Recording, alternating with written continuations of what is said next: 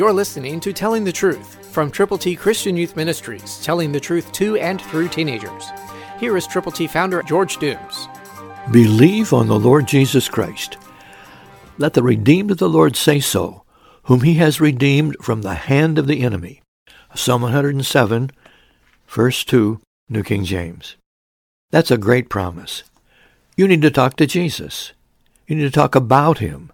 If you confess with your mouth the Lord Jesus, believing in your heart that God did indeed raise him from the dead, you will be saved.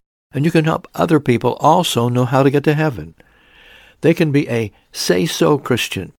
So be a say-so believer. Tell people who God is, what Jesus did, being born of the Virgin Mary, living perfectly, being tempted and never once yielding, and then teaching, touching, preaching, and proclaiming the gospel. He is Jesus Christ, God's Son, his only begotten Son.